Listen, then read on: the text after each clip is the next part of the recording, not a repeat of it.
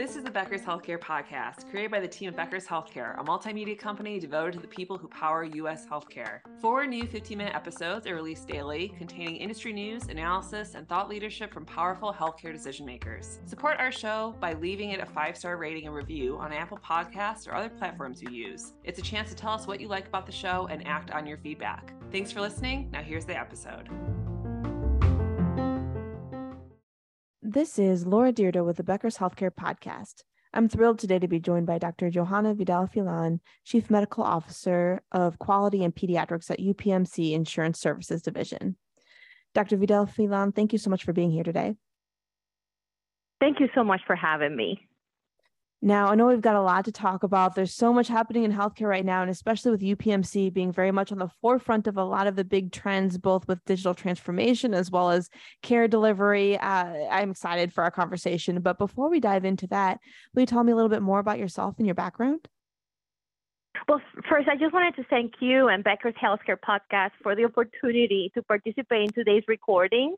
Um, my name is Johanna Vidal Phelan, and I'm the Chief Medical Officer for Quality and Pediatrics at the University of Pittsburgh Medical Center Insurance Services Division and Clinical Assistant Professor of Pediatrics at the University of Pittsburgh School of Medicine. I am very proud to work for UPMC, which, as you just highlighted, is a world renowned healthcare provider and insurance company, and we are based in Pittsburgh, Pennsylvania. UPMC is the largest non governmental employer in Pennsylvania with more than 95,000 employees. And our insurance services division is the largest medical insurer in Western PA with more than 4.5 million members. Prior to joining UPMC, I worked at a clinical integrated network, providing medical leadership on quality improvement activities and practice transformation. I am a trained general pediatrician with over 20 years of clinical experience serving families and patients from underrepresented backgrounds. And when people ask me where my accent comes from, I proudly share with them that I was born and raised in Puerto Rico. Oh, that's amazing. What a, a great experience that you've had um, throughout your career and certainly to work in many different settings. You know, when you look at where you're at at uh, UPMC Insurance Services, where do you see some of the biggest issues that you're following in healthcare right now as you're reflecting back over the last six months and then looking ahead to what's top of mind for you? That's a great question. See, one of the biggest challenges and opportunities I am closely following in healthcare in 2023 is how the industry is addressing health equity. As we all know, health disparities are not a new phenomenon. When my medical career began more than 20 years ago, I quickly witnessed the impact of health disparities on the pediatric patients and families I was serving. Back then, although patients and families uh, were engaged with me and they would share with me their experience uh, in disparities, and I consider them to be very unfair, and many of us did, few were willing to face the daunting challenge of addressing them. Now we fast forward to the here and now, and so much has changed, while the issues of health equity remains. I'm very thankful to national organizations like CMS, the Joint Commission, the National Committee of Quality Assurance. However, because everyone is talking about health equity now, and how now we, as the healthcare industry, need to address disparities. I believe that 2023 is the year where we move beyond the efforts of acknowledgement, education, and obtaining buy in to a time of action and driving outcomes. It is true that the first step in addressing health disparities is to acknowledge them, but I believe that now is the time to move forward and make an impact. As a pediatrician, also issues that impact maternal and child health are also very important to me. As a clinical pediatrician, I acknowledge the challenges that many parents and caregivers are currently facing with misinformation and how, as a healthcare industry leader, we need to remain steadfast in addressing vaccine hesitancy to help protect our children from vaccine preventable illnesses. Absolutely. And that's such a huge issue, especially looking at health disparities and bridging health equities. So, you know, in your communities, whether it's with the pediatric patients, the children's and their families, or the other community members that may not have access to care for one way, shape, or form, you know, what do you do? What's been effective to really spread the word, get the word out there about, um, you know, the different services they need and how that they can take advantage of the access or of healthcare that's available available to them and then get access when they may not have in the past? That's a great question. And I think the solution is multi pronged. It really will require significant collaboration, not only in the healthcare industry per se, like a health plan, but also collaboration with provider, community based organizations, hospital, uh, and, and places where in the past we, we didn't even think about engaging, and now we know and, and learn that are so critical, like faith based organizations uh, knowledge and information that is not only available to our members or patients in, in English, it also needs to be available in other languages. It needs to be multilinguistic. It needs to be multicultural.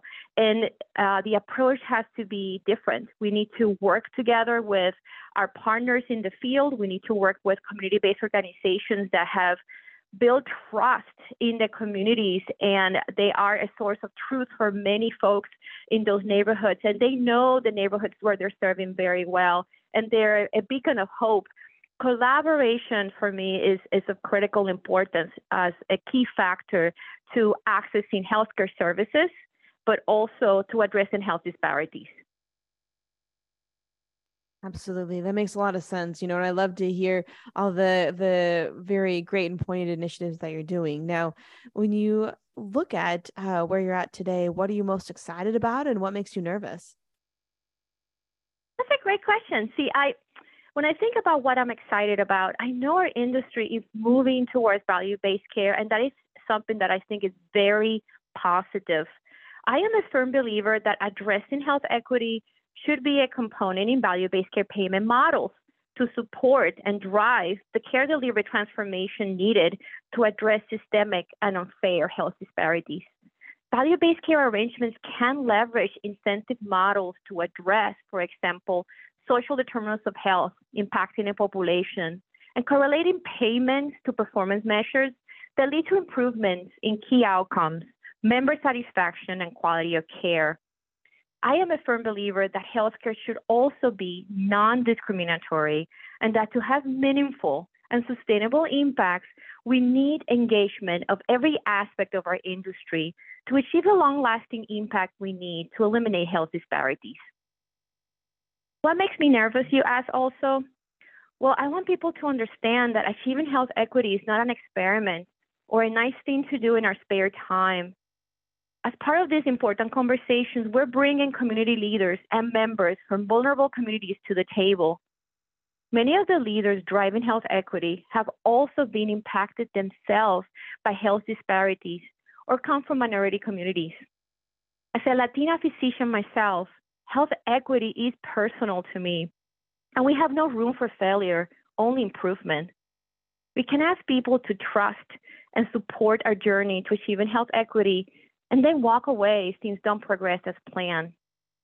DEI and health equity cannot be a fad that we forget in 10 years.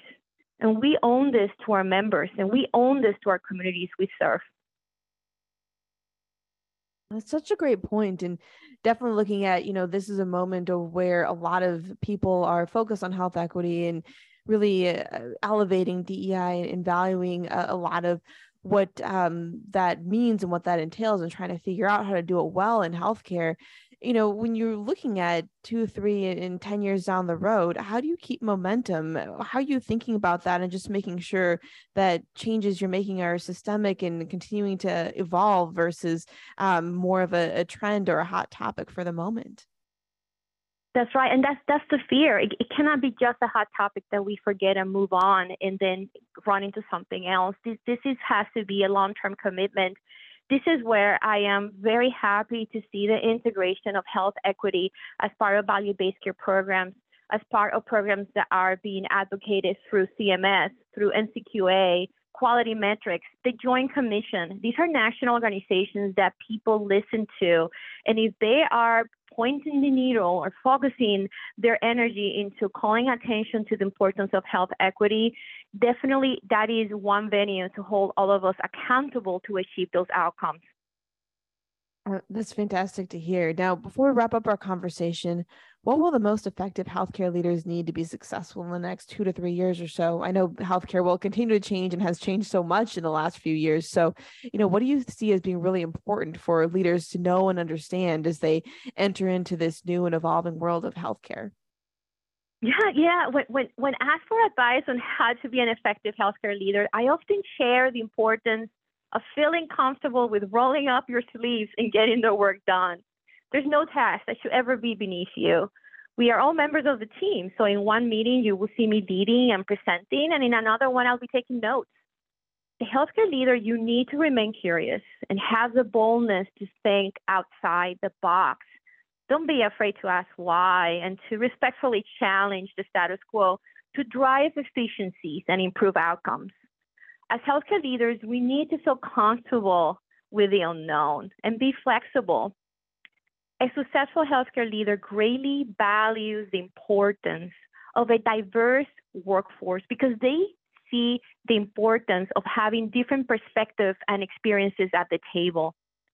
I encourage healthcare leaders to intentionally be allies to seek diverse voices at the table where strategic and operational decisions are being made. If you don't, you will be missing out on an amazing opportunity to further expand your outreach and impact. And one more thing to thrive as a healthcare leader, you need to know your customers, your members, your patients, and the communities your organization serves. Take the time to listen to your customers, understand their perspective, and leverage that information to transform your company strategy. A successful healthcare leader knows how to listen and uses what they learn to drive change. Dr. Vidal Phelan, thank you so much for joining us on the podcast today. This has been such a fun and inspiring discussion. I have learned so much from you, and I look forward to connecting with you again soon. Well, thank you so much for the opportunity and the positive encouragement, and you have a great day. It's so important for leaders at the top of organizations to keep learning, stay sharp, grow their networks. To help our audience better do this in a more simplified, personalized, and meaningful way, Becker's Healthcare has launched My BHC. It's your trusted Becker's healthcare experience and more with content, connections, events, and learning opportunities. Join the community free of charge at www.my.beckershospitalreview.com and we'll see you there.